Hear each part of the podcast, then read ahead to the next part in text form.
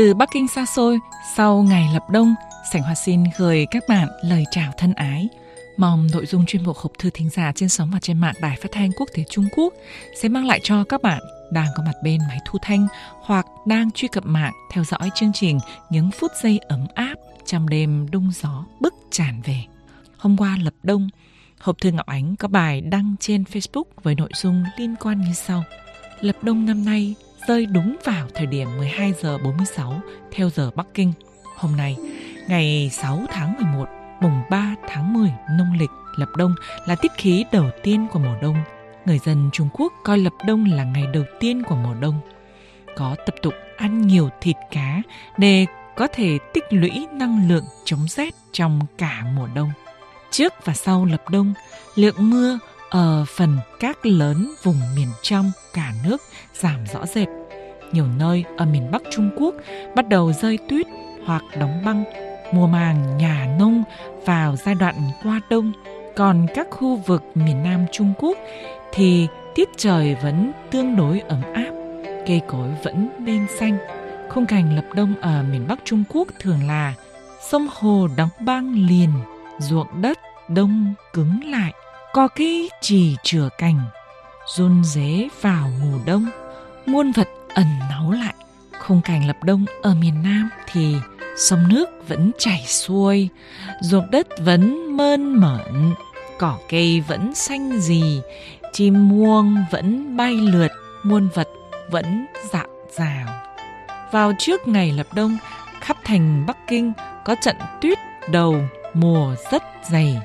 Tuyết răng đầy mặt đất, sáng hôm sau tuyết vẫn rơi lả xả.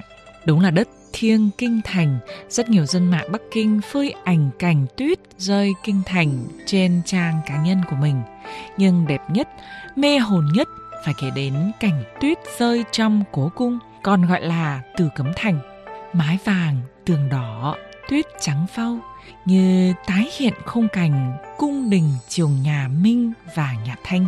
Cả những câu chuyện ngôn tình về các cung tần mỹ nữ với các hoàng đế như trong các bộ phim cổ trang mang đề tài Triều Minh và Triều Thanh. Hoan nghênh bạn truy cập hộp thư Ngọc Ánh trên Facebook để thưởng thức cảnh tuyết rơi dày đặc trong cố cung, còn gọi là Từ Cấm Thành nhé.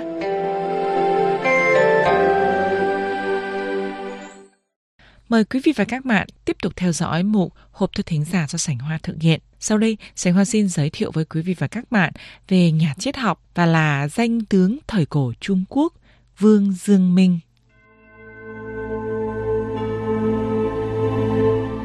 Vương Dương Minh thời nhà Minh, sinh năm 1427 đến năm 1529 công nguyên, là người rất được ông tưởng giới thạch tôn sùng là phần từ tri thức thời cổ. Vương Dương Minh là người rất hiếm có trong số ít người vừa lập đức, lập ngôn, lại lập công trong lịch sử mấy nghìn năm của Trung Quốc. Cho đến nay vẫn được các tri thức Trung Quốc kính trọng. Qua đó có thể thấy nhân cách vĩ đại của ông có sức thu hút mạnh mẽ. Vương Dương Minh vốn có tên gọi là Vương Thủ Nhân bởi vì ông sinh nhà ở ngay trong động Dương Minh tại Thiệu Hưng, tỉnh Chiết Giang. Về sau, ông lại cho lập nhà sách Dương Minh, cho nên mọi người gọi tên ông là Dương Minh. Trong số nhiều nhà tư tưởng thời cổ Trung Quốc, Vương Dương Minh là người có địa vị rất đặc biệt. Ông không những là nhà triết học, nhà giáo dục, mà còn là một vị danh tướng hiếm có trong thời cổ Trung Quốc.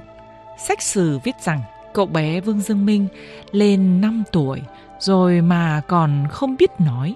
Một hôm, có một người kỳ lạ đến vuốt đầu cậu bé rồi đặt tên là Thủ Nhân. Thế lạ, cậu bé Thủ Nhân liền biết nói.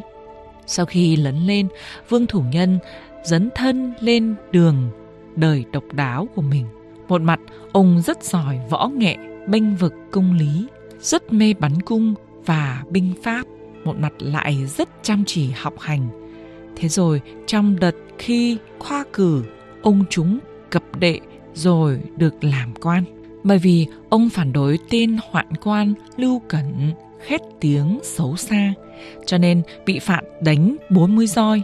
Vương Dương Minh bị đẩy đến Quý Dương thuộc tỉnh Quý Châu ngày nay. Xong, ông không vì thế mà nản chí với thân phận là chi sự biên giới. Ông rất cố gắng xử lý mọi công việc, đến nỗi ngay cả kẻ cắp bị bắt cũng phải ngưỡng mộ danh tiếng của ông và cảm ơn công đức của ông. Ban đầu, Vương Dương Minh nhất mực theo đuổi học thuyết lý học, nhưng về sau ông cảm thấy học thuyết này quá cứng nhắc nên đã chuyển sang chống lại học thuyết này. Ông đã dựng nên hệ thống triết học của riêng mình. Tuy hệ thống này thuộc trường phái tâm học, song lại vượt lên cả các đại sư tâm học trước kia và đã tập trung thành tâm học ảnh hưởng đến hàng mấy thế hệ về sau. Vương Dương Minh nêu ra mạch đề triết học nổi tiếng đó là tâm ngoại vô vật, tức là ngoài nội tâm ra bên ngoài không có gì cả. Ông cho rằng trái tim của con người là cội nguồn của muôn vật, không có ý niệm của trái tim con người thì sẽ không có sự vật khách quan. Ông còn nêu ra mạch đề tâm ngoại vô lý trong con mắt của Vương Dương Minh, cái lý của sự vật không tồn tại trong sự vật khách quan mà là tồn tại trong tâm của con người ví dụ như quan niệm đạo đức luân lý phong kiến vốn là sản vật của xã hội phong kiến nhưng vương dương minh lại cho rằng vốn là có trong tâm của mọi người ông gọi đó chính là lương chi Phương dương minh yêu cầu mọi người nên chủ động tự giác làm việc lành loại bỏ việc ác quy phạm hành động của mình bằng luân lý phong kiến.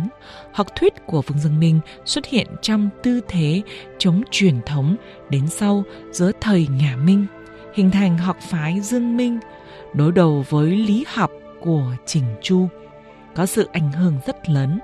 Về sau, tác phẩm truyện tập lục và đại học vấn quan trọng nhất của ông rất được hoan nghênh hồi đó. Về sau, học vấn của ông còn truyền ra nước ngoài, đặc biệt là có sự ảnh hưởng rất lớn đối với giới học thuật của Nhật Bản. Về mặt quân sự, công lao nổi tiếng nhất của Vương Dân Minh là dẹp yên Ninh Vương chi loạn, tức cuộc nổi loạn của Ninh Vương hồi đó.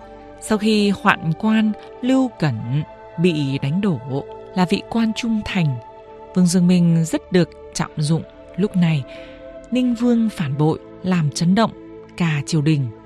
Nhiều nhà quân sự, nhà mưu lược đều phải bó tay, chỉ riêng có Vương Dương Minh đứng ra chống chọi với Ninh Vương.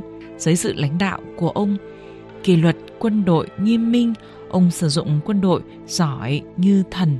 Đội quân của ông bách chiến bách thắng. Chỉ trong 40 ngày đã chiến thắng quân phiến loạn. Xong, sau khi thắng trận trở về, công trạng của ông lại không được khen thưởng. Các bạn thân mến, do thời gian có hạn, chương trình Hộp thư thính giả trên sóng đài phát thanh quốc tế Trung Quốc kỳ này xin khép lại tại đây. Sành Hoa cảm ơn sự quan tâm theo dõi của quý vị và các bạn. Thân ái chào các bạn.